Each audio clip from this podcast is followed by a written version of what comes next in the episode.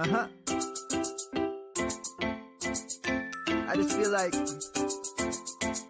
I've been around the block, ripping up fantasy stock, working around the clock.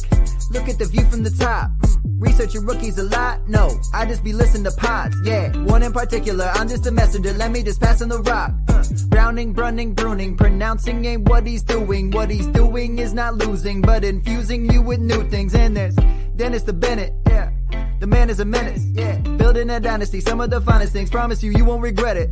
Sly as a fox, cultured in pop. Give him his props. Here is a thought, here is a box, and you cannot compare them at all. So don't even try. Careful with the news, but when you use a take, I take up Tony Fire. I mean dire because anyone else is a huge mistake. Whoa, fantasy round table, fantasy, fantasy round table, yeah. Fantasy round table, come take a look at the crown, baby. Hey, fantasy round table, fantasy, fantasy round table, Woo. fantasy round table, come take a look at the crown, baby. Go.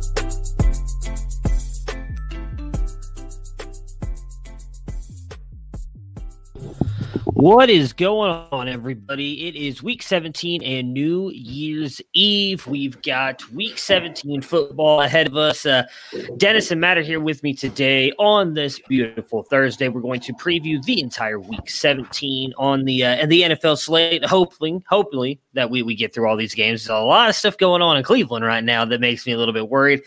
Uh, but obviously, hopefully, we get through all this as we're going to get ready for the NFL playoffs, and we will get you guys ready for your Week 17 matchup if you are unlucky enough to have one. If I'm being honest, Matt, Dennis, how you guys doing today? You know, I'm doing fantastic. Uh, I mean, how many games have we played without Denzel Ward this season already? No, so, it's not. It's not Ward. I'm I'm worried about, but yeah, yeah, yeah. you know, and, and and Mason Rudolph is going to be quarterback in the the Steelers. So. Don't, don't bring that up. That that doesn't bring Matt comfort. I already tried that on on nope. Tuesday. Zero comfort whatsoever. You expecting a Mason Rudolph Rudolph breakout game? Are you? You know, we lost to Duck Hodges last year. Mason Rudolph isn't much worse than him. So yeah, I'm just saying it's yeah, you know, not going to get my hopes up too high. Not when you're missing now your two of your best linebackers, uh, pretty much your entire secondary outside of Denzel Ward at the moment. You know, great. Hey, yeah, we're getting our getting our wide receivers back. That's wonderful, possibly. But you know, who else might go down? We just lost our tight end now. Our second, sorry, our second string tight end. Who knows? Next, we'll probably lose our entire uh, starting offensive line of Baker. You know, I thought uh, Harrison Bryant went out. Isn't he your third string tight end technically? Uh, he's been playing more than Njoku, so I'd say he's the second string. Yeah, and then but we get Teller back, and who's that? Teller and Wirfs back this year, so or this like week. At least a, as of right now, yeah. It's a new year coming tonight, so it's time to look ahead with optimism. Yeah, you know, we're Browns uh, fans. That's what I was about to say. How, how, does that saying? How does that saying go? New Year, same me, or some crap like that? Because it's not New Year, new me. So, uh, you know, New hey, Year, at least I'm starting Browns. with a uh, with a cut. Although I was really sad when they took uh, all the stuff off the side. It looked like there was a lot of gray forming in there. Uh, as we turn to the new year, uh, I'm, I'm going to hit a landmark uh, birthday that starts with a four. So I guess the gray is going to start coming in. Don't no, don't man. let all this uh, color here fool you. I color my hair all the time. This is all gray. I just you know I'm this this game and the Browns stress me out a lot. So do the so do the Buckeyes. You just got to embrace it go you know i'm i'm getting old. Uh, i'm looking at all of the stereotypes of old people. I'll fart in public no problem. Uh, hey look i think when we retweeted the live show off the show handle i promised laughs and look it's already happening. Yeah there we go all right, so I mean, again, we're we're gonna just talk about every single game uh, going on here in Week 17. I don't believe uh, I'm assuming neither one of you guys actually have a championship game today, right? I mean, we all don't play no, in Week 17 championships. No, apparently no. I'm in two leagues that uh, are still playing in Week 17 because I saw the scores are still up there, but I'm not in the title in either of them. Yeah, I'm okay. snobbish that way. Yeah, so we'll, we'll discuss it some. Obviously, we'll we'll bring some fantasy take to, but really just going to be talking about the games and kind of giving our, our breakdowns here of what we expect is going to happen in Week 17. So let's kick it off with the four and 11 Falcons at the 10 and 5 Buccaneers. Ito Smith and Julio Jones questionable. Uh, I believe Julio Jones is, le- is looks like is leaning toward not playing again. So you've got that going for him for Tampa Bay side. Fournette questionable, but Rojo is possibly back. Uh, what do you guys just feel about this game? Falcons uh, played Tampa Bay close last time. Do you think that they can upset them again? Or not upset? I'm sorry, they didn't win last time. But can well, they upset them? they could probably pull the uh, standard Falcons and build a lead only to give it back in the right. worst possible way. I, I, I feel like the Falcons are gonna play okay. They'll score some points. They've got a good offense. Their def- defense is pretty mediocre, and they're going up against Tom Brady and all of those weapons. It's a situation to where, so even if Fournette's questionable and Rojo doesn't make it back, which I, I suspect he'll be back, but I mean they they showed no qualms last week about feeding Ke'Shawn Vaughn the ball. So yeah, you know, much to the dismay of everyone that drafted Ke'Shawn Vaughn, hoping for a viable fantasy starter this year, or, or those those that were hoping for a big game from Leonard Fournette. Yeah. See, my question is, you know, the last two weeks we've seen two teams that we thought were going to come in and roll over Atlanta, uh, play them tough and and struggle. You know, first it was Tampa Bay in their first meeting. Tampa Bay was coming off of an incredible, you know, defensive performance against the Vikings, where they basically were able to smother Thielen and Jefferson. I thought that they were going to crush Atlanta, and Atlanta actually took the lead. They had to fight their way back. Tampa Bay didn't look good. Atlanta did the same thing to the Chiefs for a lot of last week's game. So either they're getting better, or teams weren't taking Atlanta seriously. You would think Tampa Bay, having had that experience two weeks ago and knowing if they win, they have a great shot at being the fifth seed in the NFC and getting to play the NFC East uh, winner is probably going to want to come out and play hard. I expect it to be a little bit more like what we saw in Detroit than what we saw in the first matchup with Atlanta. Yeah, the only thing that that gets me is that you know I I've been big on the Ryan struggles without Julio. Well, these last couple games without Julio, Ryan has seemed to be just fine. Ridley has stepped up and Russell Gage has stepped up and, and uh, uh, you know they, they haven't missed him quite like they had in the past. Yeah. Yeah, uh, I mean it's going to be a, a hope a hope a good game. I don't know how much Tampa Bay really has to play for either. I know Arian said that they're going to come out there and do everything they can to win that game, but they can't move. I mean, I don't even think they can fall out of the five seed. They're pretty much locked. I think if I think if the Rams win and they lose, the Rams could vault them again because they're 10 and 5 rams are 9 and 6 yeah but to me there's a there's a pretty sizable difference between playing new orleans or seattle in the first round and getting either washington dallas or the giants yeah you'd want to play the uh, the nfc east team obviously unless it's washington yeah. who's who's going to beat them I'm just kidding. No, I'm sorry. Unless you're going to play the Cowboys, who everybody down here tells me that they'll beat the Tampa Bay Buccaneers if they play them. So uh, don't, it, it, don't, you, being the being the position on the Cowboys you are, want to see the Cowboys get into the playoffs in a week of everyone overconfidently saying they're going to slam Tom Brady, only to lose ninety-five to three in the wild card playoffs? Nope. And I'll tell you why. Because the Browns aren't going to make the playoffs. And then I have to hear it from everybody down here that the Browns finished the year 10 and 6 and couldn't make the playoffs, and the Cowboys finished whatever because they suck and made the playoffs. And, and it doesn't matter because if you're in, you're in. Doesn't matter if you get knocked out in the first round, you're still in the playoffs. So no, I don't want to hear it. Don't want to hear it. Washington, take care of your business, please. For my sanity, take care of your business. Um, I haven't actually done any of my picks yet. Uh, I'm gonna take Tampa Bay though to win this game. What about you guys? Tampa for me. I'm taking Brady. The 10 and 5 Miami Dolphins at the 12 and 3 Buffalo Bills. Uh, Parker is questionable. Fitz Magic is on COVID, so he will not be able to play. This is a must win for the Dolphins. So if Tua is struggling, they cannot go to their closer. What are your guys' thoughts on Miami here in a tough matchup against a very good Buffalo Bills defense, which I think is still probably going to play out the game uh, because they are not guaranteed the two seed. Uh, Pittsburgh can still beat a, the Cleveland Browns. You, you don't have any faith in Jake Rudock coming in there and being the closer? No, I, am going to be honest with you. Don't even know who that is. Oh, his former Michigan quarterback. I think he started in Iowa. that is. Started at Iowa and finished at Michigan, I believe. Uh, you know, I don't have. I I feel like with uh, Miami, they're just not. They're getting there. They're not quite there.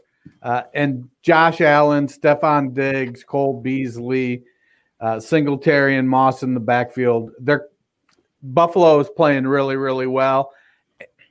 And unless for some reason Buffalo just, you know, 2019, 50% pass completion, Josh Allen sh- shows up and starts throwing interceptions. Uh, that defense, that offense, they want to win. Uh, they're going to go out there to win. It's a divisional game. Uh, it, I, am not. I, I, I love Tua. I, I, want the Dolphins to do well, um, but I'm not expecting that to happen in this game. Yeah, it's a must-win uh, for Miami. I don't think it's great that they're that Parker's banged up. I still wonder mentally what what the now this is twice uh, that they pulled Tua out because they weren't getting what they wanted and put Fitzpatrick in. They can't do it this week, but they spent prior to today when he went on COVID the, all the time since last Saturday saying that they had no problem putting him in and treating him like the closer and if they needed to pull Tua out, they were going to. I can't think that that was great for his confidence either. So how is he going to feel if he struggles? And Buffalo has plenty to play for. They win and they lock up the two seed. I think they really want that. It's pretty exciting for them. New York State just allowed them to have home fans for the wild card playoffs. So that, you know, what a great moment for Bills Mafia. I think it's going to be, you know, a pretty pretty big game. I don't think they're going to roll over. And Miami hasn't exactly looked explosive throughout the season. They're going to need another huge day from Myles Gaskin. They need Gesicki's shoulder to heal. They need somebody to step up and be an option. They've got to find a way to slow down Josh Allen, Stefon Diggs, Cole Beasley. That has not been an easy task for anyone. Yeah, that'll be uh, interesting because obviously Cole Beasley, I believe, is questionable. I don't know if he'll end up playing, but it, I think that's obviously yeah. going to be the the big thing is how how well that defense can hold Buffalo's offense in check because I don't see Miami putting up a ton of points. So if their defense can keep Buffalo to like around the twenty point area, uh, I think Miami has a chance to win that game. I, I just I'm going to be honest, I don't think that they will. I'm I'm going Buffalo here, but I, am interested to see what Tua does really in a whole game because I don't think they go to whatever that Michigan quarterback's name was because I already forgot who Dennis said. That well, you're was. not gonna you're not gonna pull Tua for somebody who's not. You know, Patrick. I, I I don't know if Brian Flores would or wouldn't do that. Maybe he's got a different closer out there now. You know, but honestly, if they're doing that, they might as well just give up on Tua being their their starter. It was bad enough that you're yanking him for Fitzpatrick. You just don't want to get that tattoo. I mean, let's just look at it this way. They got what the number two pick right now, or like a top five pick. It's a top yeah, five pick. Te- Texans are four, I believe. Man, yeah. Trey Lance would look really sexy in a Miami Dolphins uniform. Take Trey Lance, trade Tua for like a first and something else to the Patriots. It's coming, man. It's coming.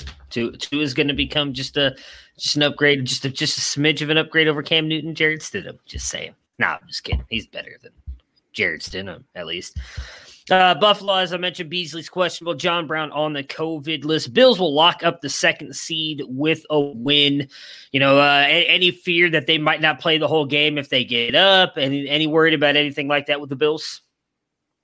Not for me because I'm not playing in any fantasy well, games this yeah. week. So, I uh, mean, it, it's certainly a possibility. Uh, I would expect it'll be you know, even if they get up, Miami's going to be able to move the ball some. You know, they're going to they're going to do well, and their defense, I think, will play well. I just don't think they they will be able to, for the whole game, contain Buffalo's explosiveness. Uh, that being said, you know, I easily see it being a at least a two score game, but I could see Buffalo getting up, you know, 14 to 3 and then they match scores going forward and it just stays you know 10 or 14 points going forward from there uh, so I, I think that if, if you're playing Josh Allen this week, he's probably he, he's either going to get you enough before he gets out that you should be okay, or the Dolphins defense will keep it close enough that they don't take him out. Gotcha. I mean, I could see if they got up, taking out uh, some of their guys, you know, but I think they're going to want to play at least a half. The big difference, obviously, this year from years past is the two seed doesn't get a bye, so they're going to play. You know, everybody's going to play next week, no matter what. So if they're up and they're looking good, or if they're watching and and well, I guess does Pittsburgh play in the morning? You guys yeah, are morning. Yeah, they're all at one, so they'd have to be scoreboard so, I mean, if, watching to see what. Pittsburgh yeah, if, if they have the scoreboard up and, and Pittsburgh was going down, you know, they may rest some guys.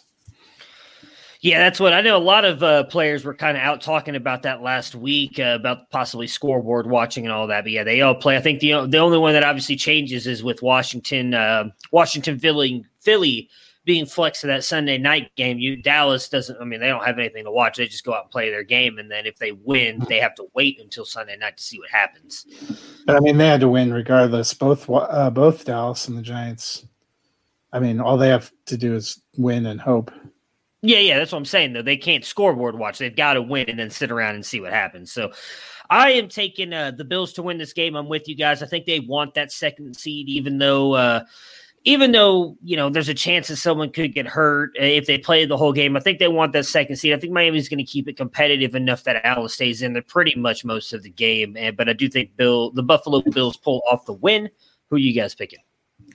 Bills for me as well. Yeah, I'm taking Buffalo.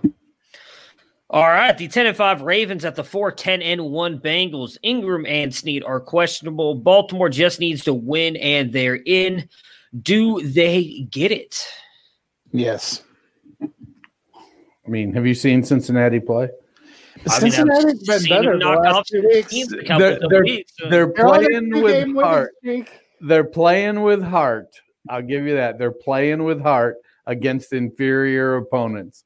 And Ooh, as shot across Pittsburgh's bow. As, as, well, you know, maybe I, it's two weeks ago. You expect me to remember all the way back there? Uh, well, I last I'm, week too. Remember, I'm yeah, old. Texans. That you could. I, am old. Your opponent. Um, I like how the Bengals are managing to also follow the Jets' path of playing themselves out of the draft pick that they desperately yeah. need. They were lining up to get that offensive lineman and something that yeah. they desperately need.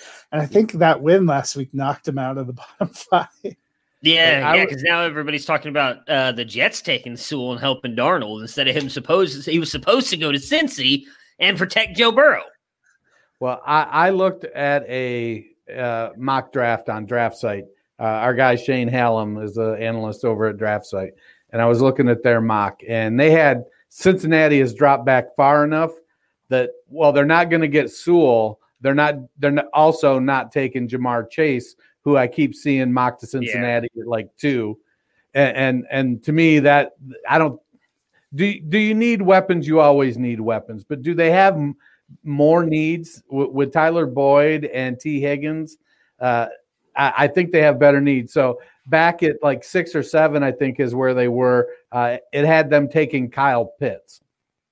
That I liked, and then then they went offensive line in the second and third. So I, I like that for Cincinnati. It had it had the Jets taking uh, Sewell at two. Yeah. Etienne late first, and then another offensive lineman in the second. So, you know, th- that I think is coming around a little better. Hmm. I mean, that would be good for their offensive line. They're just adding Rojo 2.0 there, running back. I wouldn't be that thrilled about that, but, you know, I don't know much about that. I hate Kyle Pitts going to Cincy, though. I got high hopes for Kyle Pitts. Cincinnati is not you, one of the places. You don't like uh, Travis Etienne? I am not Travis Etienne's biggest fan caused a lot of drama on Twitter when I say that, but you know, I, I, he reminds me very much a lot of uh, well, you know what? I, I, mean, I've said it on other podcasts. I don't mind saying it here. I think he, he reminds me a lot of Ronald Jones. He really does. Uh, incredible speed, dude can hit a home run every time he touches the ball. But when I go back and watch a lot of his games, he's uh, running into the back of his offensive lineman a whole lot more than he is running into the hole that's there for him. And Clemson's got a pretty damn good offensive line. So I think he struggles with vision a little bit. Doesn't necessarily have the uh, lateral agility or the cut, hits his cutback lanes very often. Uh, he's not as quite as good as a receiver as I think people give him credit for just because he's caught, I think it's 40 something passes right now. Uh, if you go and look at it, I believe last time I looked, so I haven't gotten, I think the last game uh, against Notre Dame, uh, the championship game, I haven't looked back at that one, but before that, 11 of his passes came down the field. Everything else came behind the line of scrimmage. So it was just quick turn dump offs from Trevor, Trevor Lawrence. I don't necessarily consider those actually passes and routes like some people do because uh, it's just a dump off. Now, other players in that class, such as like a Javonte Williams of UNC, only 11 of his catches came from behind the line of scrimmage. Everything else came from him actually running routes. And if you follow Dynasty Boz on Twitter, who's one of our great Devy guys, he, he posted a, a picture, or not picture, I'm sorry, a GIF of uh, one of Javonte Williams' routes and uh, his little wiggle and shake right there at the end of the top of the route to get free of the defender. That's what I want to see. Travis Etienne doesn't do that. So I'm not a big fan. He's still three for me. I mean, it's not like I have him 10 in this draft, but right. I just I don't think Etienne is as good as I think everybody falls in love with his speed because when they see him break away those big runs, like damn, that kid's fast, and he is fast, but running into the back of your offensive lineman doesn't help you at all at the next level. And I think he's going to. So, hey, so what I'm hearing then is you don't like the T Rich plan. yeah, I'm, I'm hearing that Etienne will be backing up La'Mical Perine. I don't think he'll be backing up La'Mical Perine, but I think you're just going to see a lot of what we saw out of Rojo his first couple years. I, am not saying that Etienne can't fix it. I'm just saying what I see. Uh, Etienne outside of that one thing, but in my opinion, that's the biggest thing when it comes to a running back. Like you've got to have vision, you've got to hit your holes. And if that hole is filled up, you've got to see where your cutback is and try and get some more yards. You can't just run it. Speed does nothing for you if you're not actually getting into the open field. That that's my base. And that's everybody what everybody loves about him. He's got all the speed. Well, he's not going to do much with it if he can't get into the open field. So I don't know if he'd be backing up La'Mical Perine. I, he's better than Perine. He'll be starting. I just don't know if he'll be great. I think you're going to get a lot of uh, a lot of Rojo type production out of him up until this year. We've seen Rojo has improved on that, so it's not something that he can't improve on. It'll be interesting to see where uh, Vernon Maine comes in with his running back vision uh, mm-hmm. process that he does, and see where Etienne. Yeah lands in the the RBV. Uh, that he'll be well, putting those out coming soon. So, like I said, I'm not. Uh, I, am one of the few because I know our, our very own at, at the Nerds Dynasty uh, price. I don't want to give too much away, but I'll say I know he has him as his number one. He he goes through his whole uh, film grading process and everything, and Etienne was is his number one back. It's Etienne, then I think Javonte, and then I don't remember who he's got up there. You'll have to follow him to find out, but uh, I know for sure he has Etienne one, and I, Etienne's just not one. There's a lot of people on my side as well. It's what makes this draft process fun. I mean, said I, if you've been following me, you've seen me do the the charting on negative and positive runs, and most decent running backs or guys that are okay at the NFL level come in at 20% or right around that. And Etienne came in at 19%, as in like at 19% of his runs came as no gain or losses every time he touched the ball. That's not great. Uh, I mean, well, I've seen you when you got guys like Swift, Najee Harris. I went back, J.K. Dobbins, Jonathan Taylor.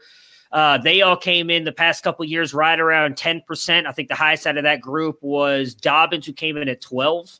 Uh, and then you had a guy like who none of us really liked that much, CEH, we all, a lot of people talked about how much they loved him, right? Because of what LSU did, and him in that landing spot came in at 18% in that charting. And a lot of the guys, I think it showed that. So, getting really off topic here. Don't mean to go and make this into the Devy podcast, so I'll I'll bring it back in. We've got a lot of time to talk about that stuff. But well, yeah, I don't just not as big. This just shows how uh, little uh, how little interest we have in the Bengals playing Week 17. That's true. That, that, that is very true. I, I, like the big. I'm not gonna lie. The biggest thing I took out of that is, please, dear God, don't let Michael uh, Michael Pitts, don't let Kyle Pitts go to Cincinnati. That's all I want out of this discussion. Well, it doesn't matter how good your receivers are if you have no line. I mean, I don't know how many quarterbacks we have to see go through this experience. If Cincinnati, if this year didn't give them a moment of pause watching a decent franchise quarterback get absolutely destroyed, yeah. then I don't know what will. Yeah, I, I'm with you. I would, I, you know, as as we talked about, I think on Tuesday's podcast or Mondays, that Joe Burrow's already walking without a brace on, like he's already at this point walking around. Let's protect the kid because he looks phenomenal already early on uh, in his career. I think he's going to be. I think everybody thinks he's going to be a really good quarterback. We you need to protect him because I would love to see Cincinnati being really good again. Uh, speaking of Cincinnati, Boyd and Higgins are questionable. Uh, as me and Matt mentioned, Cincinnati's been solid of late. What would you kind of, I guess, cap the percentage on them beating uh, beating Baltimore with them beating Pittsburgh and then uh, Houston last week? Well, I'd say it's a non-zero chance, that's for sure. Uh, but I think Baltimore is, you know, Baltimore is playing for something they're they're trying to get their shit together. Uh, I, I don't know. I I I'm not. I, am not picking uh, Cincy to upset the Ravens. Yeah, it's not outside the realm of possibility, but I'm I'm putting it like under fifteen percent. I'm saying negative one percent. I mean, hey, I'd love it to happen, but yeah, I'm with you guys. I don't I don't see any shot. So if they win, by Even the way, if say negative one yeah. is also the chance of me watching a single down of this game. I mean, I'll watch it down, but that's probably just because it's going to be on red zone. So you know, I'll have red zone. All right, that's true. I'll watch the yeah. highlights. But. Yeah. Uh, yeah, I don't. So if they win this game, even if Miami wins, Baltimore still ends up being the top seed, right? Am I correct on that? So they'll be the five no, seed regardless. If Baltimore and Miami both win right now, Miami's ahead of Baltimore. So they'd the be the five seed. So Miami would stay the five seed. So, but I think when we were looking at it, we thought Miami, Cleveland had the toughest of yeah. the the four teams playing games, and if yeah, if Miami loses and Baltimore wins, even if Cleveland and Indianapolis win, I believe Baltimore's the five. Gotcha. Uh, I am taking the Ravens to win this game. I'm taking the Ravens. Ravens for me as well. The six and nine Cowboys at the five and ten Giants. Dallas needs a win to get into the playoffs. They are hot right now. Are they getting in? Yes. No. How dare you? I'm with Dennis. Redskins, man. I'm sticking with my pick. Uh, I don't know what that team is. It no longer yeah. exists. I'm old. I'm old. no, I part in I, public. I say inappropriate things without I, fear of recourse. Dallas wins this game, and then I put on my Jalen Hurts jersey at night. Yeah. Yeah, I'm, I'm actually going to say that I don't think Dallas wins this game. I picked the Giants to win this game. I think uh, Daniel Jones coming back. They've got a lot to play for. They want to knock Dallas out. I'm all in, baby. Got to speak it into existence. Good, so good. Let, let's let start through you. Let's start 2021 off right, baby. Let's go. uh, Engram, Shepard, and Tater all questionable. The Giants need to win as well you know they're not they're not out of it. And i think even more than anything they'd love to end their year with knocking out their division rivals. I don't know if they probably don't feel like they have a real shot at getting in but if they win they still have that outside shot. I think the giants do just enough to win this game. Because you know what even though it's not in prime time, prime time Andy always comes up short. And I'm hoping for prime time Andy to come up short Look, on Sunday. Those players for the Giants aren't just questionable because of their injuries, they're just flat questionable. Uh, you know, Ing- Engram's actually been pretty good all year. He's he's been a top tight end, hasn't he? Yeah, it's because we set the bar so low for him that he could practically tumble over it, which he has. I, you know, set hey, as I as I my motto going through life. Low expectations means high rewards, baby, because you're never disappointed. You're never disappointed. If you're able to just kind of walk over that bar, life's great, man. Life's grand. You're never sad. Let's see here. I wanted to pull up where uh where Engram finished. Fantasy. Oh, he's, he's probably up in the top twelve. He hasn't been that bad. Pros there we go, scoring leaders. Uh, so yeah, I'm I'm gonna take, uh, but I'm taking New York to win. You guys have anything else to add, or who you guys picking? I'm taking Dallas to win, but I don't think they're going to win the division. I took I took Dallas before Thanksgiving. Yeah.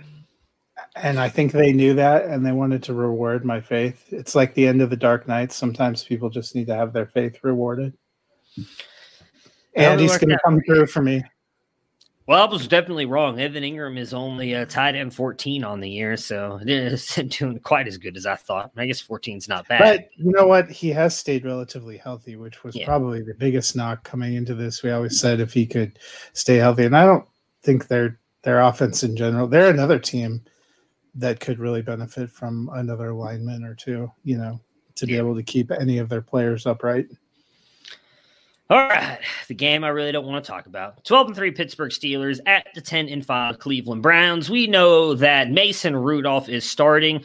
What are you guys expecting out of the Steelers as there's uh, been hints all week that Mike Tomlin might rest more of his starters as well? Uh, I I feel like I've heard that like TJ Watt's going to be rested, Cam Heyward's going to be rested. Uh, so it's just going to be an even more embarrassing loss. This is just fantastic. The uh, uh, and, and somebody else on the offense, and I, I forget who it is. Uh, oh, Maurkice Pouncey, or or hmm. whichever Pouncey brother, Mike Pouncey, whichever one plays for this. Pretty sure it's Maurkice. Well, honestly, uh, even if uh, even if they're on the field, I'd say all, all the Steelers receivers are going to be resting with Mason Rudolph back there delivering the ball. I don't, I don't, know. He won them games last year. I mean, I don't know why everybody hates on Mason. I mean, he's not. They won games but... when he was playing for them. To say he won games, it's a, a gross a overreach. A win's the a win. Chicken or chicken or the egg. Chicken or the egg. As I've no, said before, wins wins are not a quarterback stat; it's a team stat. So it doesn't matter. If he wins, he now, wins. Ru- Rudolph has a good arm. He can get the ball downfield. If the wide receivers play, or even if, I, I mean, they go what? Washington is their fourth. So if it ends up that Claypool and Washington are playing most of the wide receiver snaps, say after the first quarter, it's it's not like you know they're they're throwing out there, you know, I don't know, KhaDarel Hodge and Derek. The guys that the Browns were throwing out there last week, yeah, yeah. also, don't forget our boy Ray Ray McCloud, who seems yeah. to just constantly get in there and get receptions. I so, just, you know, I don't think it's going to be easy, man. I know everybody seems to think it's going to be. Oh, I, I, mean, you, I don't think it's going to be easy. game, two teams that hate each other. Nothing uh, for the Browns in the history of the franchise has ever been easy. Exactly. This is what we do, baby. This is what we do. Pivotal game on the line last week. We choke it away. It's right there for you this week. Too. I mean, it's right there. That's all we got to do. Now we got COVID hitting us at the perfect time.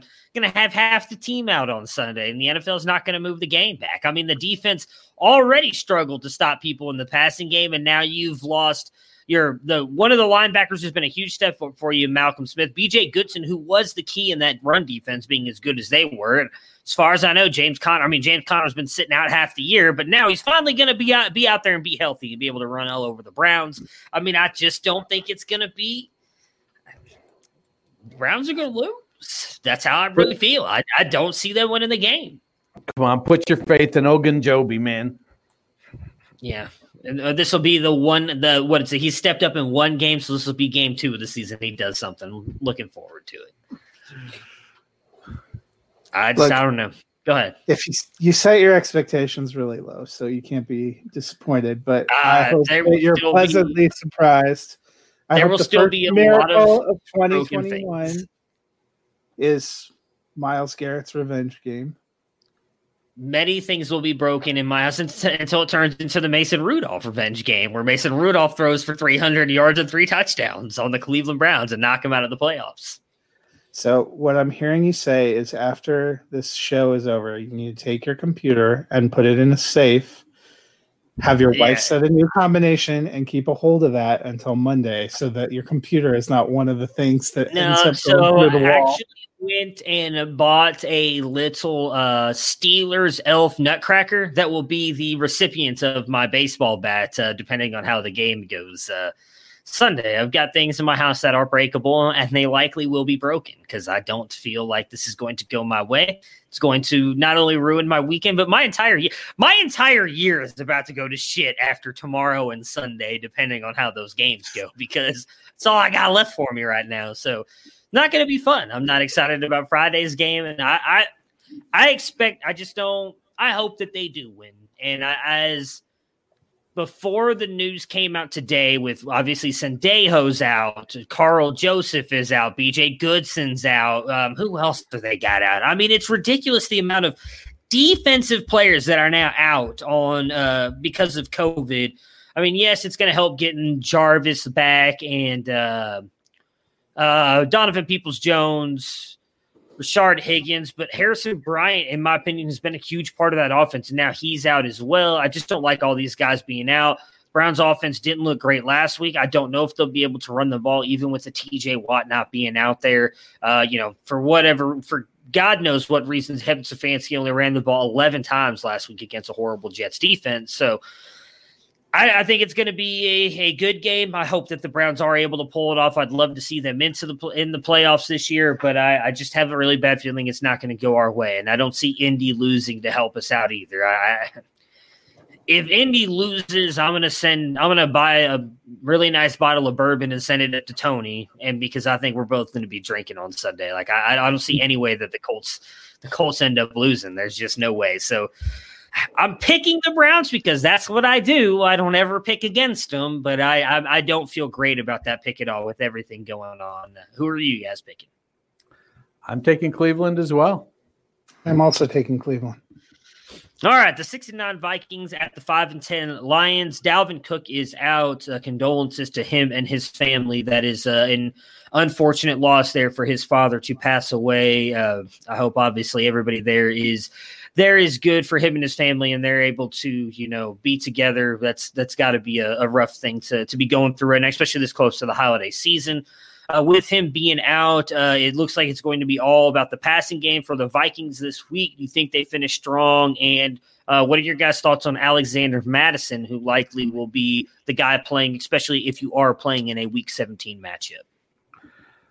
Well, I think it uh, Minnesota is going to need to ride the passing game. Mattison's okay, but I mean, he's. I, I think he got this. A lot of people put this, oh, he's a plug and play Dalvin Cook clone aura around Alexander Mattison, um, and he's not. Uh, he's better than Benny Snell, you know, I will say. Uh, but how much better than Benny Snell is he? Uh, so far, I don't, I don't think he's shown uh, that that ability to to be able to just you know Cl- Cleveland when Chubb was out, Hunt stepped right in. L- little different style of game, but the production was there. I don't think that the con- production has been consistent for uh, Mattison, and, and I think that kind of just goes to who he is. We you know, he was a guy that uh, that we had high high maybe unrealistic hopes for. So will he play okay? Yeah, I could see you know a 14 carry, 65 yard kind of game, uh, but not anything that's going to be like blow your mind. So it's going to come down to Thielen, Irv Smith, who's been balling like crazy, and Justin Jefferson. And so if you got those horses against that Detroit defense, ride them, throw that ball, and take care of your business. Yeah, I'm not a big Mattison believer either. I think the Vikings will need to throw to win. And uh, the good news for them is that they're playing Detroit because we've seen a lot of teams have throwing success, including Tom Brady and the Buccaneers last Saturday. I mean, they just annihilated that Detroit passing defense. And I wouldn't be surprised to, to see that happen again. I think Jefferson's pretty close to some rookie marks. They'll probably try to help get him there. Thielen, um, you know, has been a top or near the top of the league uh, in touchdown receptions all year. I think they're going to keep feeding him. They have a great pass offense, and I think they want to go out with a with a win and strong.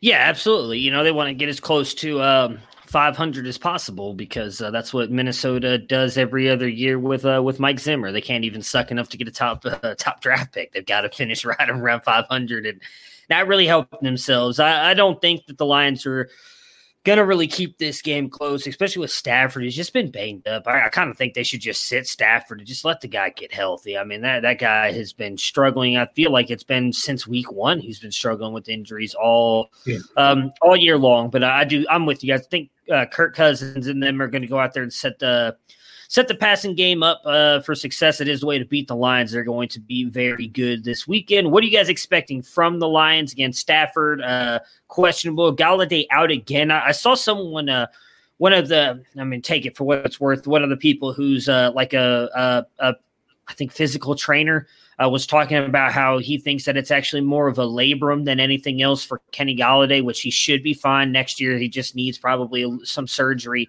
and then he'll be good to go. It's just obviously whatever's been going on with him has been bothering him all year long. What are your guys' thoughts on him moving forward? We'll obviously have time to talk more about it, but free agent going into the year, if you have Kenny Golladay, like how much would you lean towards selling him or keeping him?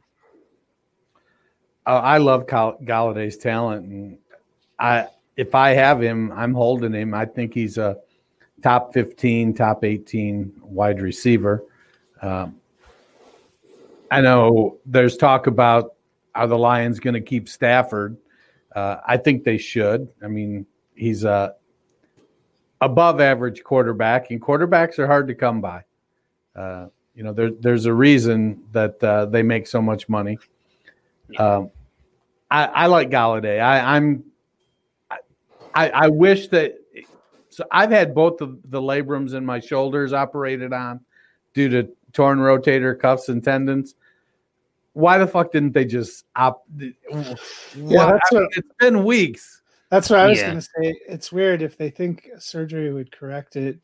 I mean, he's he's been out since the middle of the season. No, I well, I don't know if it's something where like surgery is the only thing to correct it. I think it's one. Of, if it's a labrum, uh, if we've seen players play through that as well. So I don't know if it's something where it's it's more of like a pain tolerance thing where it's like, hey, if you can play through it, you can. And Golladay, I mean, I'm going to be honest. If I'm Kenny Golladay, what's the point of playing with the way Detroit's season is going and hurt yourself even more? Why not just sit out and be done? Yeah, I don't know. I, I'm not going to say I'm that knowledgeable medical wise, but I believe that, like, if you have a labral tear, that, you know, typically that's something that you need to get repaired as opposed to just let heal. Could be wrong, but yeah, I'm not. I'm not expecting a ton from Detroit this week, but the Golladay thing has been interesting and frustrating all year. I. It's very frustrating that they didn't just choose to shut him down. I'm with Dennis in that they didn't have a lot to play for with Detroit. Uh, you know, for the season.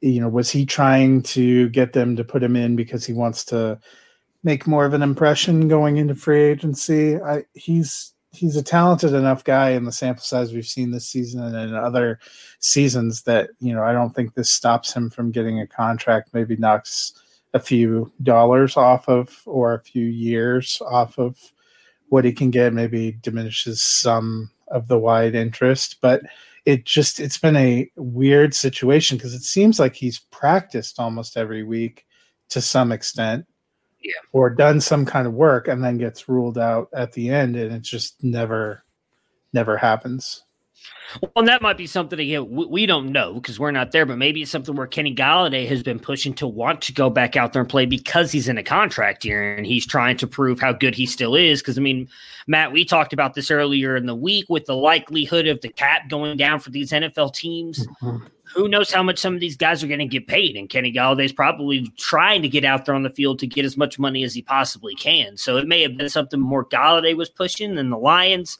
We're never, well, I wouldn't say we'll never know, but we're probably not going to know anything right now just because none of those guys are going to come out and say anything. We'll find out more in the offseason when if he does or doesn't get surgery, or we finally figure out the extent of the injury. So I'm with uh with you guys. So I, I would not sell Golladay at this point. I think you'd be selling him low because uh, we haven't seen him all year and you don't know what possibly is going to happen with him.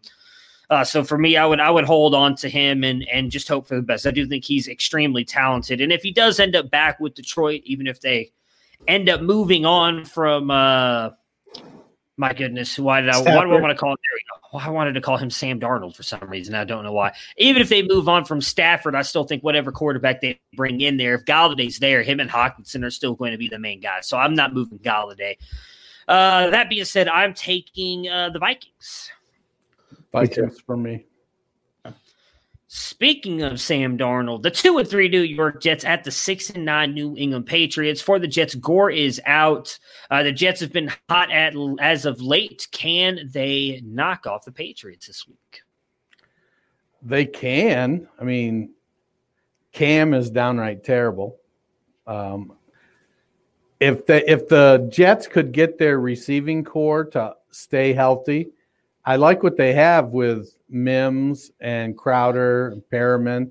And hell, uh, last season's darling Chris Herndon caught a touchdown pass last week, I think. He did. Yeah, he did. Herndon had like a great week. You know Suddenly. what?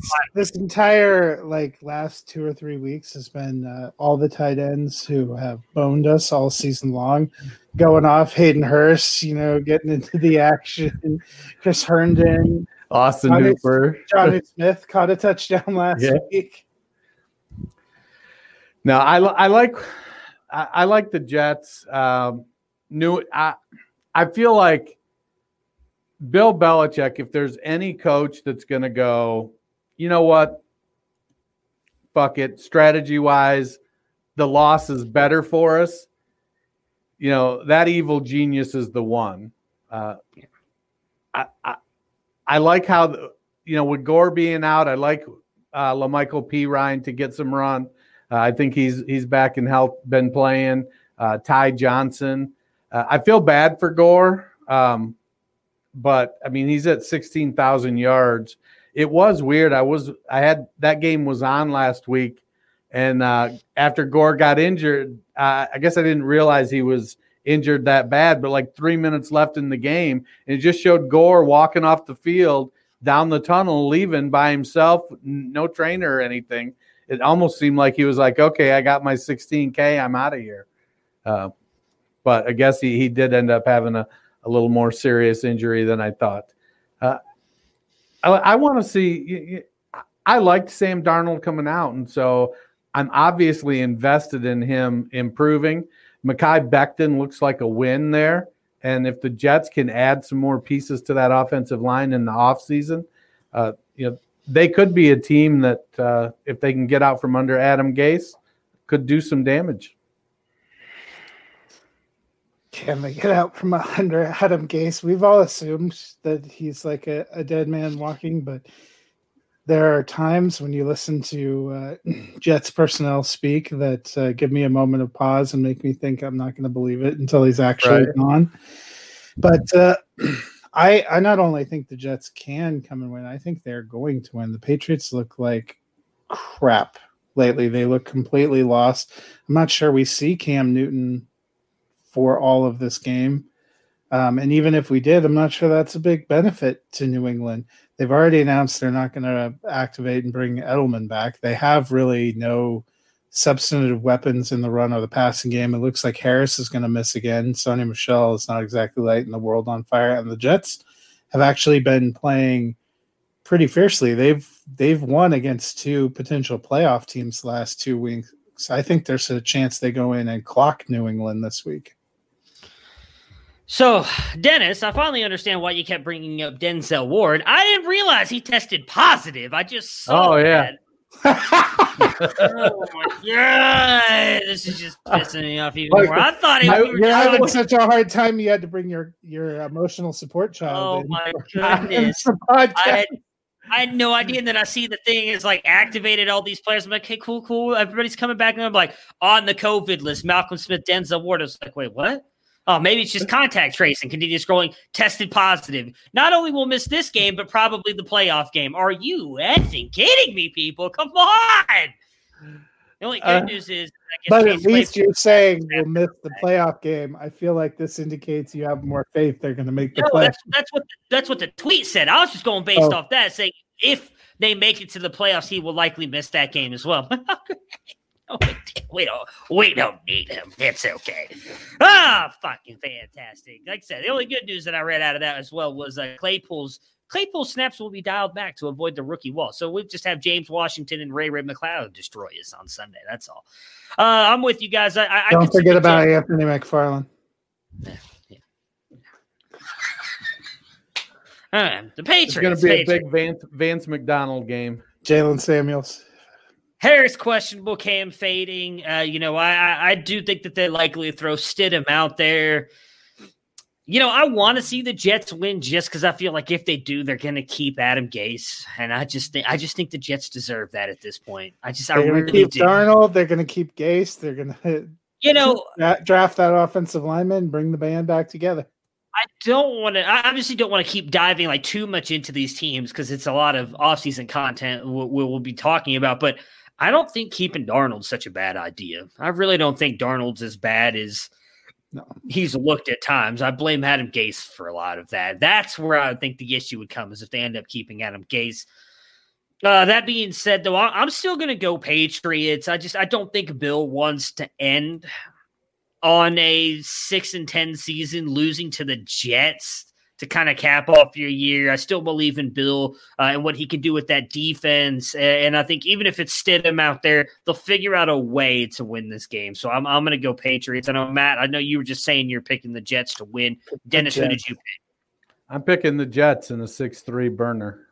Oh, yeah, there we go. Hey, that's the, most, the most fun game of the, of the weekend. Uh, the 12 and 3. I'm sorry? I take back the fist pump I gave you for joining the Jets bandwagon.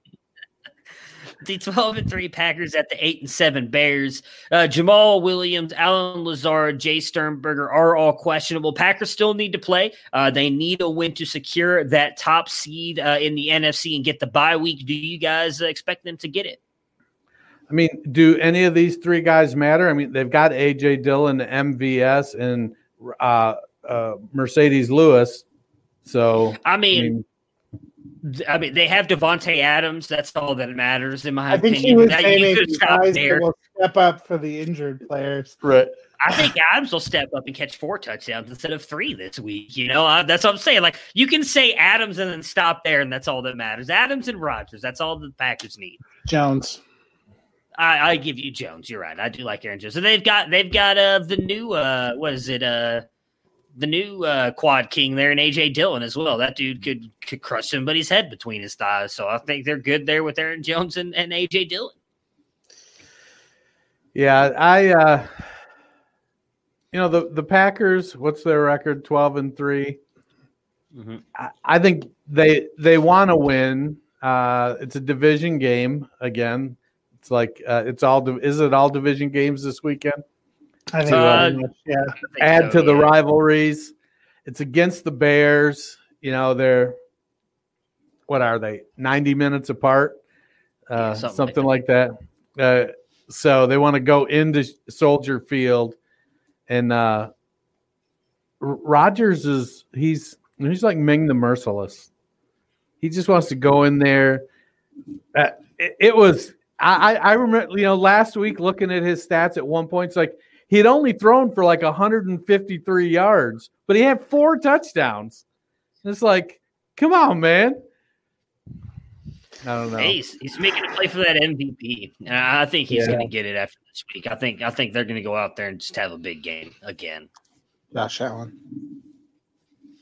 Uh, I still think Rodgers gets the MVP. I, I, don't, I don't see any. I, I love what Allen's done. I don't see a lot of people. The only reason I say that is I think a lot of people predicted Buffalo would be this good after the year they had last year. And Allen's definitely taken a step up, but I don't think Rodgers has taken the dip that Allen took in the middle part of the season. Allen all of a sudden went from this guy we all loved to all of a sudden, like, what's going on? What's wrong? Is Josh Allen going back to the guy we saw a couple years ago? Rodgers had like what one bad game against Tampa Bay. Is that that's really the only team that's blown them out and made him look human. Outside of that, they've been in every game. Rodgers has been phenomenal. I mean, I, I me personally, I think it should go to Rodgers with the year he said. Now maybe it will go to Allen because maybe there's a little bit of I would say like maybe Rodgers fatigue and the fact that how, how many has he won? I know he's got at least one. Has he gotten more than that?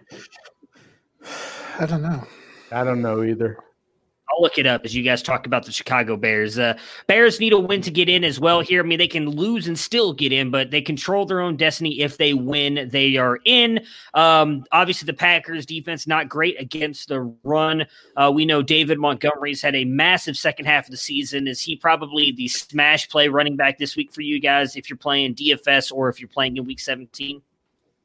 Uh, I don't know about smash play. You you got to take into consideration, you know, what the the price is. But I mean, he's vaulted himself all the way up to RB six with this late season run, and uh, you know, in the off season, we end up talking about a lot of narratives, and this one really came through. There were so many people in the off season I probably, I definitely can't name them all because I can't remember. But there were so many people that were like, "Hey, when Montgomery starts slow, trade for him because that he's going to close the season, the regular season, and, and the fantasy playoffs. He's got a phenomenal schedule. Well, he's been killing it the last six weeks or so, and you, you know, it's it's as somebody who had him rated, uh, above, I think I had him above Jacobs yeah, you had him. You had him one. Yeah, it, it, it's good for me to see. I enjoy that. Uh, I think compared to some of these other classes, you know, it's a little tough because uh, he. I, I can accept that. Well, maybe he was the best of that class. Uh, he's he's pretty jaggish. Yeah. Yeah, I mean he's had he's been hot. So is Mitch. So is their offense. I think Chicago's motivated to come out, and I think they're going to have a good day. I actually am picking Chicago. I see that. This is where I pick up one of my last two games to tie you. yeah, I took the Packers, so I assume that means Dennis, you're taking the Packers as well. Uh, yeah. I am taking the Packers. Keep mocking me. That's worked out so well for you the last couple of weeks. Hey, yeah. I've been picking up games every week. I'm within two. I, I think mean, I was three or four games out last week. That's, Let's be honest. I don't know. I'm just, I'm going to run out of season. Is all that's going to happen. No, no, no one's catching. No one's catching that number one seed there for for that group. Justin. He's, no, I'm talking about our group. Me, I don't care. I don't care about Justin anymore. I know you have an 11 pick lead. You've already, you could pretty much yeah. take the week off and still win. I will. You know what? Just for fun, I'm going to take the week off. See if someone catches me. Uh, Aaron Rodgers has won two MVPs uh, in 2014 and 2011. Funny enough, either one of the years that he actually won the Super Bowl. So they uh, only won it once. Yeah, no, but I'm saying I thought maybe the one that one of the times he won was the year it wasn't one of the one uh, the year he won the Super Bowl. He uh, it was both they both got knocked out in the uh conference championship both times. So maybe Aaron Rodgers doesn't want to win the MVP. Maybe not. I still think they go to the Super Bowl. I think it's down to them and the Saints. I just I don't see anybody else really competing with them. I could be wrong, but I think those are the two well, best teams. If Chicago wins and Seattle wins, do you know who the number one seed in the NFC is going to be? It, I do now. It's going to be Seattle because we talked about this the other day. I thought there was no. I thought there was only uh the Saints had the chance to jump them. Uh, for the next game, we got the Las Vegas Raiders at seven and eight, and Matt Denver Broncos at five and ten. The Raiders. What are you guys expecting from that offense? For them to lose, I think. Uh, you know the the Raiders are looking to right the ship, and they couldn't have a, a better opportunity uh, to right the ship than to take on division rival uh, at home grind it out with Josh Jacobs, make some plays with uh, Nelson Agholor down the field. Darren Waller is going to catch 10 passes for 175 yards. That guy's, you know, it, it, it's crazy to think about what Waller's has done this season. And because of Kelce's season, you, you don't hear hardly anything about it. It, it. It's been wild. Waller's having a phenomenal year. I was even unsure about him this year. I was like, you know, he's been doing great, but the Raiders have added these weapons. Are they going to continue to go to him? Will he just regress because he's not going to get the opportunity? And man, Waller is just out there, just stacking it up and, and putting numbers on the board. uh, I, I, think he'll continue to do that against Denver. Uh, I'd like to see Denver do something, but we'll, we'll let our, our resident Broncos fan lead us down the Bronco pathway. Well, the Raiders don't need a bounce back on offense. You know, if anything, their offense should be uh, sending uh, flaming bags of dung across the hall to the defense because the offense played well enough to beat the Chiefs, played well enough to beat uh, was it the Colts that they that they played and got crushed defensively at the end, and last week their offense would have won that game, but their coach Coaching. made the most shitty decision in the world, like he had never seen their defense play before, and then looked surprised when their defense managed to choke it away. So I, I think their offense has been playing well. Denver's defense is beat to crap. I'm, I'm pretty sure uh, you or I could audition to play cornerback and make the active roster at this point in time. They've been taking people off of other teams' practice squads and putting them into starting roles, which is always, you know, makes you feel really good on the inside as a fan. They we have lost our top six corners, um, so you know it's been a it's been a bang up season. But I gotta be honest, Raiders have no I'm, defense either. I'm more of a zone corner than a man to man corner, just to keep that in mind. My, you know, if a Jerry, small zone at that if uh, Jerry Jeudy remembers that his hands are for putting around the football, squeezing it gently and pulling it into his body, or better yet, they just don't throw the ball at him, I think that they can score some points against the Raiders. They're going to be at home. They hate the Raiders. Um, this is the exact same track the Raiders season took last year. The Raiders looked like they were going to make the playoffs, and they flamed out in the second half and ended up losing to Denver in Denver on the last day of the season to end the season seven and nine. History yeah. repeats itself. I never thought I'd hear you out here standing for DaeSean Hamilton, man. DaeSean Hamilton got crunched between two people and held onto the fucking ball to get a first down. Jerry Jeudy got one gifted into his hands in the end zone, put it on the ground, and then went and pouted like a proud boy on the bench. So what you're saying is, after the draft last year, when the Broncos got Jerry Jeudy, you're regretting all the nice things you said about him. Is that is that what's going no, on? No, I, I still think eventually he'll be good, but he was complaining about not getting the ball. They were complaining about not getting him involved. He got 15 targets last week, and like that touchdown, he should have had that. That would have been a big play in the game. When they're down 19-16, Drew Lock, which doesn't happen all the time, happens like maybe 30% of the time, delivered a beautiful strike down the field right to hit him in stride in the chest and he dropped it. That would have tied the game. It was just very it's very frustrating. Maybe it adds to everything else, but now it's also I've been frustrated because they've started their media tour on social media this week where they're talking about how great and how talented they are and how they need to bring everybody back and they're ready for 2021 and I still am not sure how I feel right now. Well, I'm taking the Raiders because I want them to get a better draft pick so they can they can pick up another wide receiver who can't catch the ball. So who uh, Matt, I assume you're taking your Broncos. I'm taking Denver. I think they're going to get it together. Yep, I'm taking the Raiders. This is where I tie it up. It probably is where you tie it up. All right, the 10 and 5 Titans at the 4 and 11 Texans. Does Henry get to 2,000 yards? What was he again? Away 234, I believe. 223 yards short. He's at 1777. And he ran for 212 the first time he played the Texans. So 223 is a big number, but doesn't seem completely out of so, bounds. Book it. He's going over 2,000 yards. I'm going to say yes. I think he's going to get there too because I think Tennessee is going to have to score and needs this win because there's a scenario where if they lost this game, if things broke wrong, they'd get knocked all the way out of the playoffs. Dennis? Are we on? Well, are we on Jacksonville, Indianapolis, or Tennessee? Never mind. They ran. They ran together for me. I was like, wait a minute. Um, I mean, Houston sucks just about against the. I mean, it's Jacksonville sucks just as bad as Houston. So I understand where the confusion might come from. The uh, well, I mean, what did Houston give up last week to Cincinnati? Uh, well, Matt looked this up earlier in the week. Gosh. The last time that these two played each other, uh, Henry ran for 200 something yards on yeah. yeah on Texans. So, well, yeah. they made Samaje Perine look like the second yeah, coming of Dalvin Cook last week.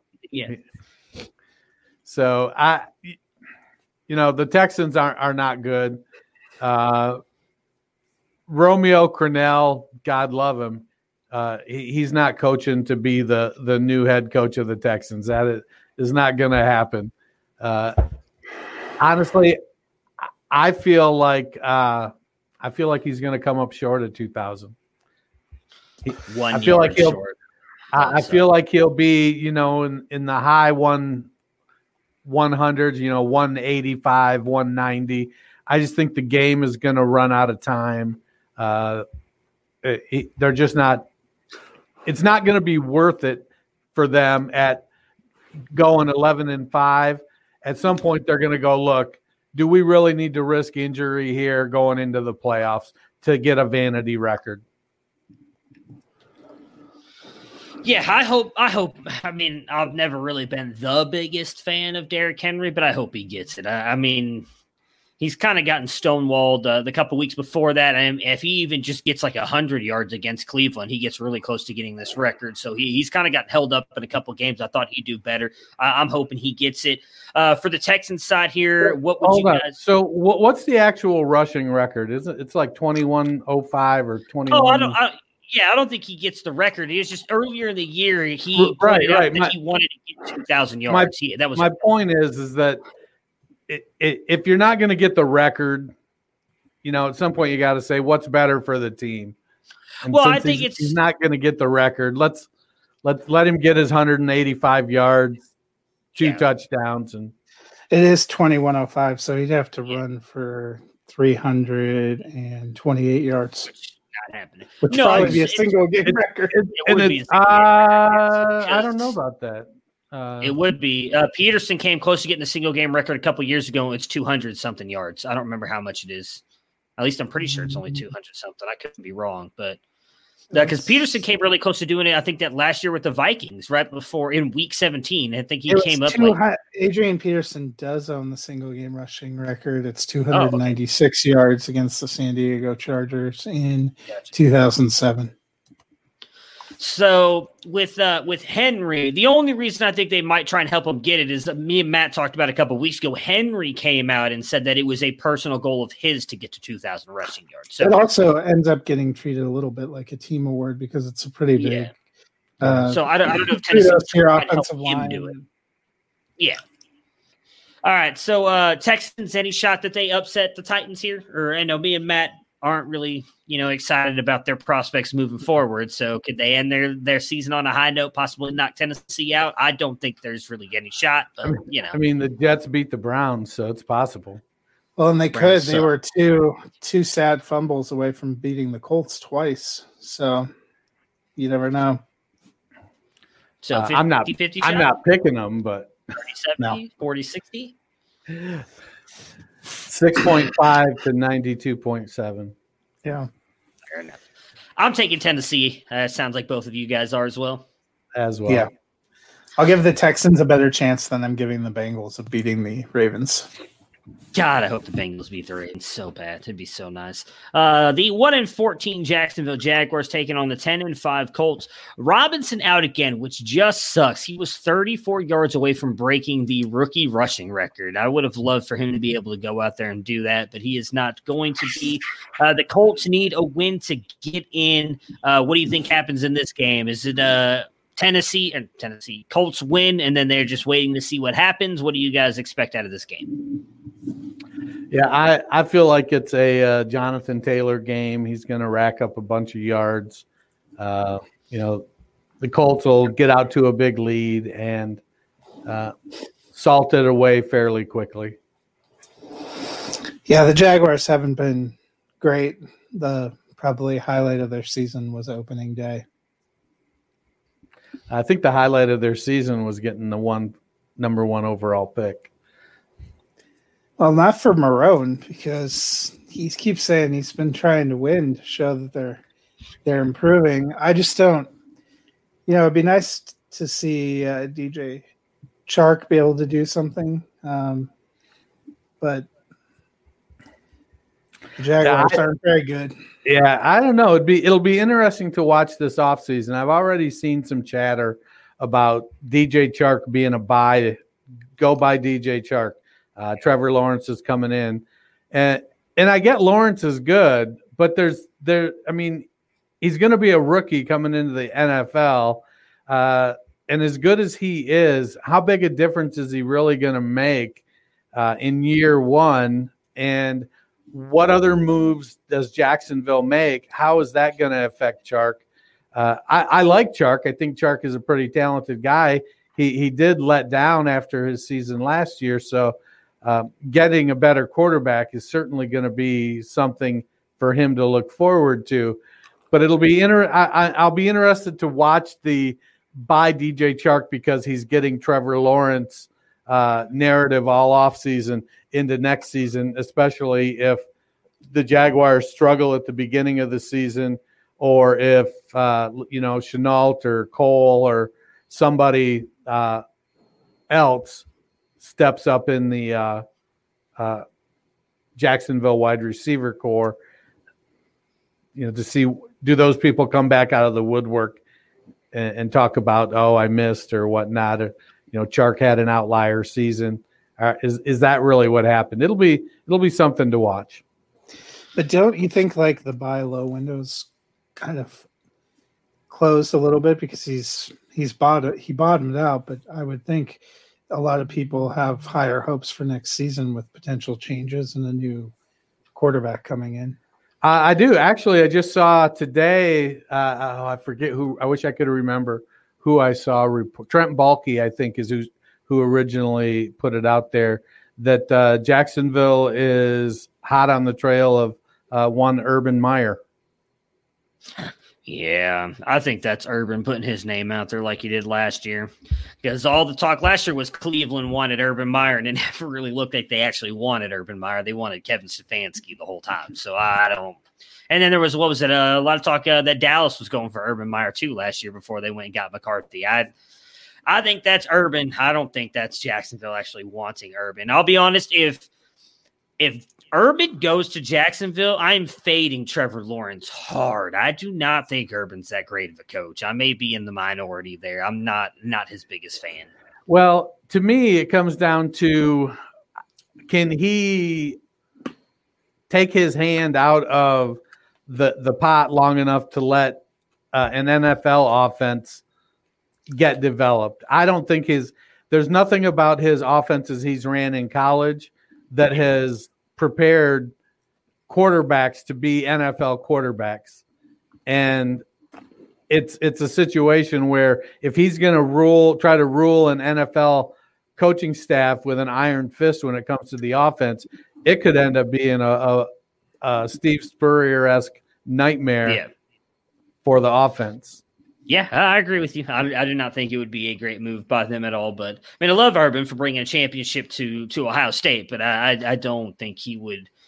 He he needs to bring in a great offensive coordinator and not have his hands in that at all. I think for that to be at all successful, because I I do think overall he's a great evaluator of talent and a great leader of men, but I don't think he's a good offensive coach. If I'm if I if I'm being 100 percent honest, so.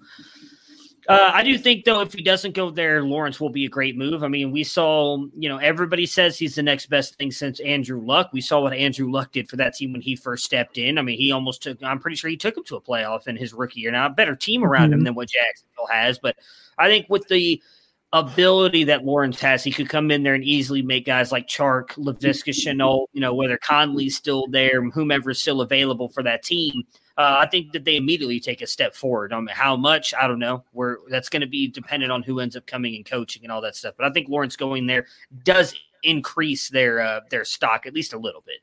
Yeah, it's going to be interesting to see who the new GM is and the new coach. Chark and uh, Shenault, I think, are the only two wide receivers they have under contract after this season. Gotcha. All right, I am taking uh, the Colts. What about you guys? Colts. Colts for me as well. Six and nine Chargers at the 14 and one Chiefs. Keenan Allen, Jalen Guyton are questionable. Uh, Chiefs have locked up the, the top seed. A lot of talk that they won't, they'll play some of their guys, but not the full game. So you might get a little bit of Mahomes, a little bit of Kelce. I believe Bell is going to be sat entirely. Uh, so, what are we expecting from this game? Uh, do you think the Chiefs end up still pulling off the win if they only play a half? Uh, Chargers have a chance to, to pull off the upset here. Not that it matters. What are your thoughts on this game? Well, I, I feel like the Chargers are the team uh, with the fire in the belly playing to get a victory. Um, I think the Chargers, the, the players like Anthony Lynn and hear the chatter about him uh, getting canned. Whether or not he does or whether or not he deserves to, you know, I'll, I'll leave that for people that follow the team uh, a bit closer than me. Um, but I think they're going to be playing hard. You know, they're going to, uh, with Keenan and, and Guyton questionable, Mike Williams is going to have to step up.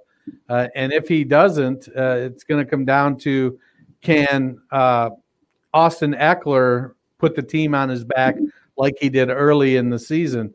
Uh, I I felt like I read somewhere earlier today that Chad Henne was starting. So, um, I, I, yeah, I think they are. It, if it, if, yeah, if he's if if that's the case, uh, you know, the, if the Chiefs, if it does, it's not, clearly then not going to affect their playoff status if they lose. Uh, I think they're going to field a team, but that that'll be pretty much it. Uh, it'll be Darrel Williams out there and uh, Blake Bell. No, but Bell is in Dallas now. I forget who the yeah, uh, Chad Chad Henne was named starter for Week 17. Yeah, I forget who the backup tight end is there in Kansas City right now. Um, I think it's another uh, former quarterback. But I don't know. I, I think you know the the Chiefs will obviously play hard, but the Chargers playing their their starters versus uh, a mix of, of, Chiefs backups and starters. Uh, I, am looking for the Chargers to pull it out. Yeah, I'm taking I mean, the Chargers. The Chargers almost beat the Chiefs when they played the first game when they were at full strength. That was one of those kind of close ending games. We thought Herbert was going to win, so I think they they win, and I think there is a decent chance Anthony Lynn is back. He's been popular with the players. If they win this game, they finish seven and nine, which yeah. Problem is, they could be much better if Anthony Lynn didn't make some of the decisions that he he made earlier in the year. But I, I do like him too. I, mean, I do young, young team. Yeah, is it just, all on the coach? Is it a young team maybe not the, executing the play calling? Yes, it's on the coach. When he decided to do some of the things that he decided to do, that's on the coach. That's not if you tell your team to go out there and punt at fourth and inches against the Chiefs in overtime and knowing that you need to probably just drive down the field and score. Yeah, that's on the coach, man. That ain't on Justin Herbert's not going take me out, punt the ball. No, that's on Anthony Lynn. There were yeah, some other. I don't know that. Maybe he did. Maybe he just he didn't feel like he had it. No, I don't think so at all. Justin Herbert's that dude. He ain't ever coming off the field. You know, they do remind me. You know, this I was a little bit excited about uh, Denver because the way they ended 2019, kind of with a young rookie quarterback looking promising, winning, getting up to seven and nine, looking frisky. The Chargers look like they have come kind of some of that same energy where they were playing really well but losing close uh, in the middle of the season. They've managed to get these close wins at the end of the season. Maybe they're figuring it out a little bit and they can carry some momentum in. Um, they still have a a good team, you know, with with Keenan Allen if they can bring him back, and uh, you know, well, he's back. He's on contract now. He signed that contract extension this preseason. Oh yeah, that's right. It's Henry that's on the franchise. Yeah, Henry tag, franchise tag and Williams, I think, will be a free agent as well. So that may actually not matter that much. Fair point. Fair point. All right, the eight and seven Cardinals at the nine and six Rams. Uh, Murray is questionable, but uh, I saw stuff earlier today saying that he is going, that they expect him to play, so he should be out there. Goff out, Kupp on the COVID list and will be out as well. John Wolford and Malcolm Brown leading the team here with Robert Woods for the Rams. Rams have uh, struggled the past two weeks. Do need a win to get in. Even if they lose, there's a shot they still get in. The Cardinals though have to win or they are out. Who do you guys expect to win this game, and how do you expect this game to go? Uh, I feel you know Murray's questionable, and it, it's really hampered. Uh, you know, the shoulder has hampered a lot of what he does when he runs. Uh, he isn't running as often, I think, in, in an effort to protect the shoulder. Um, if he can get himself back to closer to 100%, I think that makes up, uh, will, will allow him to do a little bit more with his arm just by by getting away from the rush. The Rams have a fierce rush, and it could just as easily be, you know, third play of the first drive for the Cardinals, and uh, Aaron Donald puts Murray on that shoulder and knocks him out for the rest of the game. Um, but I feel like the, the Cardinals are going to do what they do. They're going to push the ball at Nuke. Uh, they're going to sneak it at you with Dan Arnold down the middle of the field, uh, and they're going to, for some some inexplicable reason, try to run Edmonds and Drake wide unsuccessfully. Well, that's the thing. Edmonds, Hopkins, and Fitzgerald are also all questionable and have been missing practice with with injuries. I this is a potentially ugly must-win game for two teams. Uh, you know that are missing a lot of critical players. You know, the Rams went from having three running backs that they used interchangeably to uh, God keep Malcolm Brown healthy, you know, and upright.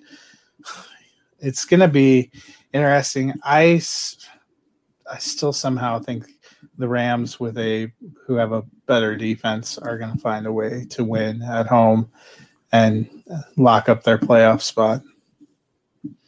Yeah, I'm taking Arizona. I'm just going to lean on Kyler Murray finding a way to win. Just him and, and him and Cliff, Cliff Kingsbury. I think they're coming in with the slightly better team just due to them being a slightly more healthy, and I think that they're going to find a way to win this game.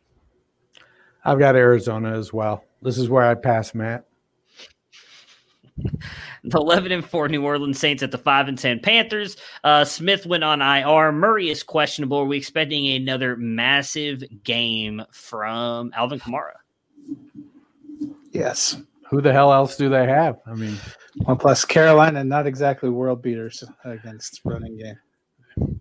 So it's yeah, uh, obviously, or maybe not, but I I expect there to be some regression in the touchdown department. Um, probably to five, maybe maybe four, maybe four. No, I, you know it. It. I think we have to be realistic. A big day is 25 points, not 50, 54, 59, depending on your scoring. So, you know, that was a a day for the ages, is what that was you know, we we get we get games like that every few years. Um, so will he have a big day? Uh, yeah, I think so. I, I think he'll probably rush for 60 or 70 yards. He'll probably catch eight or nine passes and be good for two or three touchdowns. Yeah, I mean, he won a lot of people their championships. So, so you know, before this season, I was uh, guessing, you know, I said I thought he had potential to be thousand thousand. He's not going to make it there uh, as receiver because he has 83 for 756 right now, but he's got 932 uh, rushing yards. So that only puts him 68 rushing yards away from a thousand. I think he's going to make a push and we'll get there uh, for that. And I wouldn't be surprised, you know, see him get six or seven uh, receptions too. Just you know they're thin in receiver. I think he's had an, an, amazing season, and from a fantasy perspective, he's been one of the few like first round top picks who's been on the field and been solidly productive. He and Davante Adams are probably the two most solid of those first round picks this year. Yeah. So who was it? It was it was uh, CMC, Barkley, Zeke, Cook's been pretty good too. Can't, Cook, yeah, can't fault Cook, uh, but yep. you know the Michael Thomas obviously was the first receiver off of a lot of people's board, and yeah, that's that's been somewhat of a struggle. If you took a quarterback in the first round, that's been a struggle. If you went up and took Kelce, that worked out for you because he may end. He was tracking to have a potential to end up as the league's leading receiver, but just you know some of these guys have have been amazing and amazingly solid. That was one of the reasons I said in the middle of the season I felt like Kamara should be in the the discussion for MVP because he was carrying helping carry the Saints and he's continued to help carry the Saints. Brees has not looked exceptional all year. Thomas hasn't even been there, um, but he's been pretty rock steady as long as Brees has been in there. I'm sad to say that uh, I'm sad to see that he got 83 catches. He, has been on 81. Well, I get that 81. I was hoping he'd stay right at 81. Taysom Hill tried to keep him there. that he did. uh, I'm taking the the Saints in this one. What about you guys? Yeah, taking the Saints. Saints for me as well the 11 and 4 Seahawks at the 6 and 9 49ers. Uh, Olsen, Hyde, and Carson are all questionable. Uh, can Seattle Seattle can still get the top seed with a win. You've got Aiyuk injured. Uh, really going to be Jeff Wilson and George Kittle trying to carry the San Francisco team. How do you guys see this game going for the the Seahawks and 49ers? Uh, I think I, I feel like it's going to be a, a a Rashaad Penny breakout game. hey, way to stay on brand. Way to stay he's, on brand. He's back. You know, he's back. Hyde's banged up. Carson's been banged up. Russ has been struggling. Who better to bring him out of that funk than Rashaad Penny? No, I, I feel like, you know, Lockett, I think, is questionable as well. And uh, for me, I, I, I, I think it's going to be a uh, DK Metcalf, you know, Will Will uh, not Wilson, uh, Dissly and Hollister. Uh, you just never know which one of them it's going to be. So that's fine. It, it's going to be what it is. Uh, they want to run the ball. They want to. They want to shorten the game, and then when they get an opportunity, take a shot. Uh, Russ isn't cooking. Russ isn't microwaving. Russ is crockpotting that as of late. So is he using the crock pot from This Is Us, the one that caught yeah. fire? Yeah. Um, I I don't think this is going to be a super high scoring game. San Francisco has played with a lot of heart and a lot of pride, even if they, you know, record wise, don't have a chance to go anywhere uh, in the postseason. We saw that last week with how they played uh, against Arizona and I think they're going to play solid again this week. I think Seattle will find a way to win, but I'm expecting kind of a tight 2017, 24 20 kind of game. Yeah, I'm I'm with you. I don't expect it to be high scoring, but I, I think Russell Wilson does enough to pull off the win here for the Seahawks. I, I don't think they get that number one seed because I still think the Packers win, but I, I do think that they uh, they end up getting the win here and capping off their uh, regular season with a win. Who are you guys picking? Seattle for me. Seattle for me too. All right, then the Sunday night football game, you got the six and nine Washington football team at the four ten and one Philadelphia Eagles. McLaurin doubtful, Gibson questionable, Smith questionable, but he is practicing. Washington as uh, win and get in. That's all they have to do is win. Doesn't matter what what Dallas and New York does. And then you've got Jackson and Goddard questionable for the Eagles. Uh, Hurts has uh, obviously been phenomenal up until last week. Can Hurts get it done in the final and help the Cowboys or Giants get into the playoffs? No, he can't. Yeah, I'm with you. Chase Young is, you know with Washington, it was interesting to watch some of the Chase Young, Tyler Heinicke interaction. Uh, I don't know if Chase was like, oh, this dude needs to be pumped up, or I don't know if Chase was like, man, it's about fucking time they took Dwayne out of the lineup. But Chase was Chase seemed all in on uh, Tyler Tyler Heinicke and or Taylor Heinicke, and so whether it's Smith or whether it's Heinicke, uh, preferably at Smith, but uh, I like the defense to be able to control Philadelphia. Uh, I think they've got the defensive line to put w- with enough speed on the defensive line to put some pressure on Hurts and contain Hurts well enough. You know, Hurts has played beyond my expectations.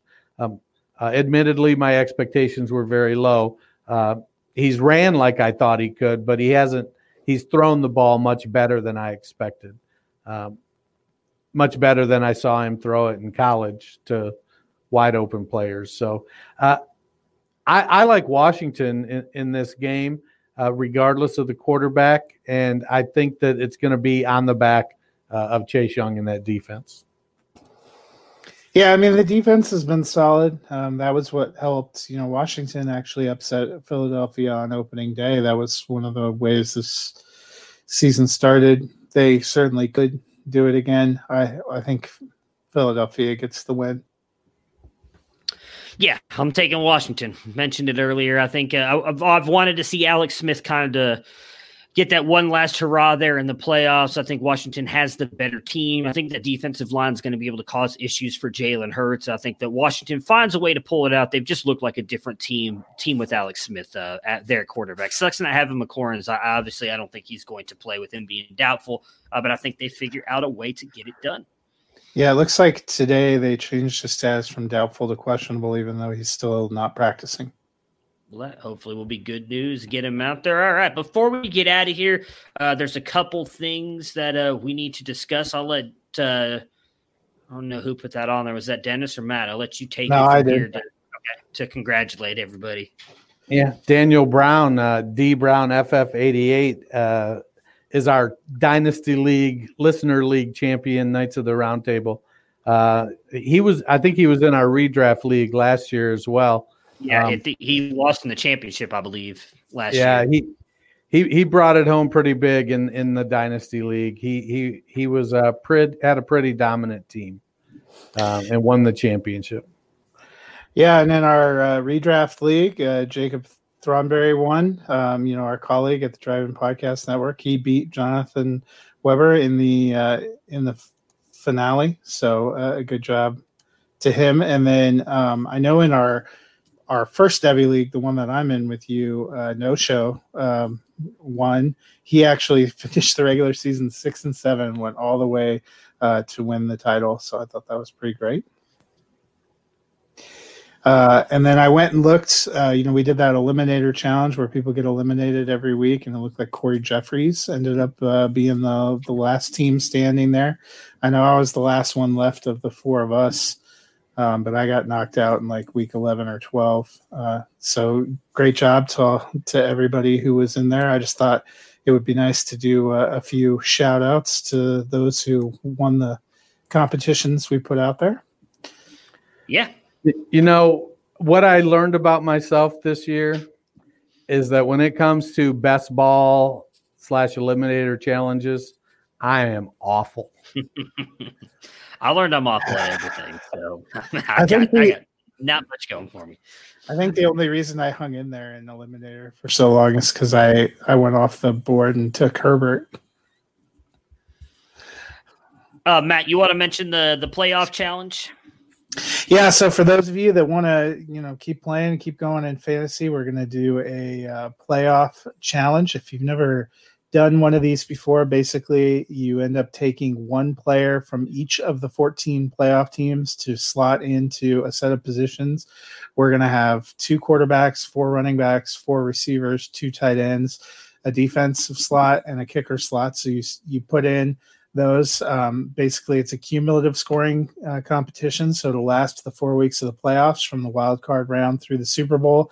Everybody has the same number of uh, players playing every week because you take one from each team and so everybody has the same amount that'll get eliminated. We're going to post a link to a kind of survey form that'll ask you to go in there and plug in your team uh, choices. The cutoff is going to be uh, 5 p.m next friday which i believe is january 7th um, and to get everything in because obviously you're going to want to wait and see who finishes making the playoffs and what the final seeding is. A lot of strategy there uh, you you have to you know basically you want to try to get your high scoring players all the way through. So you, I usually start when I'm doing these by doing my playoff picks and who I think the teams are that going to last the longest, and then kind of go go there. There's a little bit of strategy in there. No negative points. The scoring is going to be universal six point touchdowns PPR.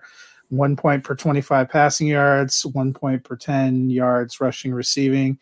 Uh, defense will score by one point for sacks, two points for turnover, six points for touchdowns, and then standard kicker scoring three points for zero to 39 yard field goals, four for 40 to 49, and five 50 plus yard field goals. All right. So if you guys want to do that, you can. Uh, Matt, are you going to drop it on the show account or on uh, your yeah, account? probably both. Okay, and then me and Dennis will obviously retweet it out. You can reach out to any of us to get into that. We'll, I, I will definitely make sure whomever wins uh, gets something. If you guys want to join with us, it was a lot of fun last year. I remember who won it last year because we did it just between us last year, right? Was it me? Yeah, I think you did win. Um, and I we we last talked about whoever uh, whoever is the winning team will also get an automatic bid to our 2021 redraft league. Yes. Yeah. Even a blind squirrel finds a nut once in a while, Matt. Yeah, that's what I'm saying. Last year was my year. I, have learned from this year. As you said, you weren't good at best ball. I'm not good at any form of fantasy. I learned this year. I'm horrible at it all. It's not been my year whatsoever. So it's uh, a little bit of fun. Helps keep you kind of locked in on the playoffs. Uh, yeah, since I won't have any teams in there or anybody to root for, it'll be a lot of fun to root for the players because you know Browns no, are not. Dennis and I know that we won't have our teams in there. You and Tony still have a chance. Keep hope alive. Yeah. Keep hope alive has not been my slogan for 2020. It's been let's get to 2021. Well, 2020 is new over. year, new me. That's that's what I'm that's what I'm rooting for right now. New year, new new Browns. I don't know. This guy's gonna be horrible. Um, right. anyways, uh, thank you, everybody who's uh, been listening all year, interacting with us. This is our first year going to video on everything. It's been a lot of fun on some of these Fridays and other shows. We've had a lot of comments jumping in there. It's been fun. Hoping to continue to grow. We've got uh, some things in the works coming for next year. We'll be really excited to start talking about. Excited for off-season content. We'll be moving to two shows a week uh, in the off-season. We doing Mon- I'm gonna just going to discuss this live. Mondays, Thursdays. Is that what we're doing? Sounds good. Yep.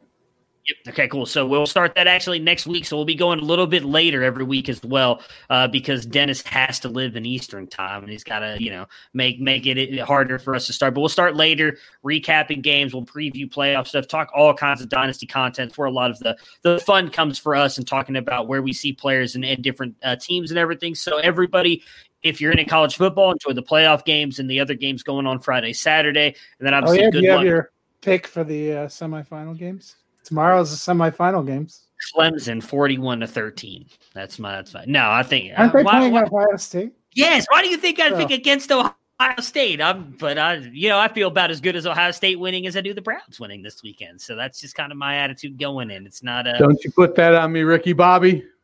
Be no, I, I picked on the Devy debate show last night that I think the the Buckeyes win it last last drive of the game. They drive down the field and score, and that they beat Clemson. It's going to be a good game. I really do. It's going to be better than the Alabama Notre Dame game. I'll say that. But uh, Notre Dame's going to roll. No, no, roll right, tide. I'm I'll out. You. Yeah. Everybody have drive. a good weekend. Stay uh, stay safe tonight. Prepare for glory. I don't know if you got your popcorn I came out the womb, I was. And he's in the end zone for an unbelievable touchdown. I would be honored if you played football for this team. Throw it up above his head. They can't jump with me. God, leave. Oh, they tackle him at the 40-yard line. Who can make a play? I can. Who can make a play? I can.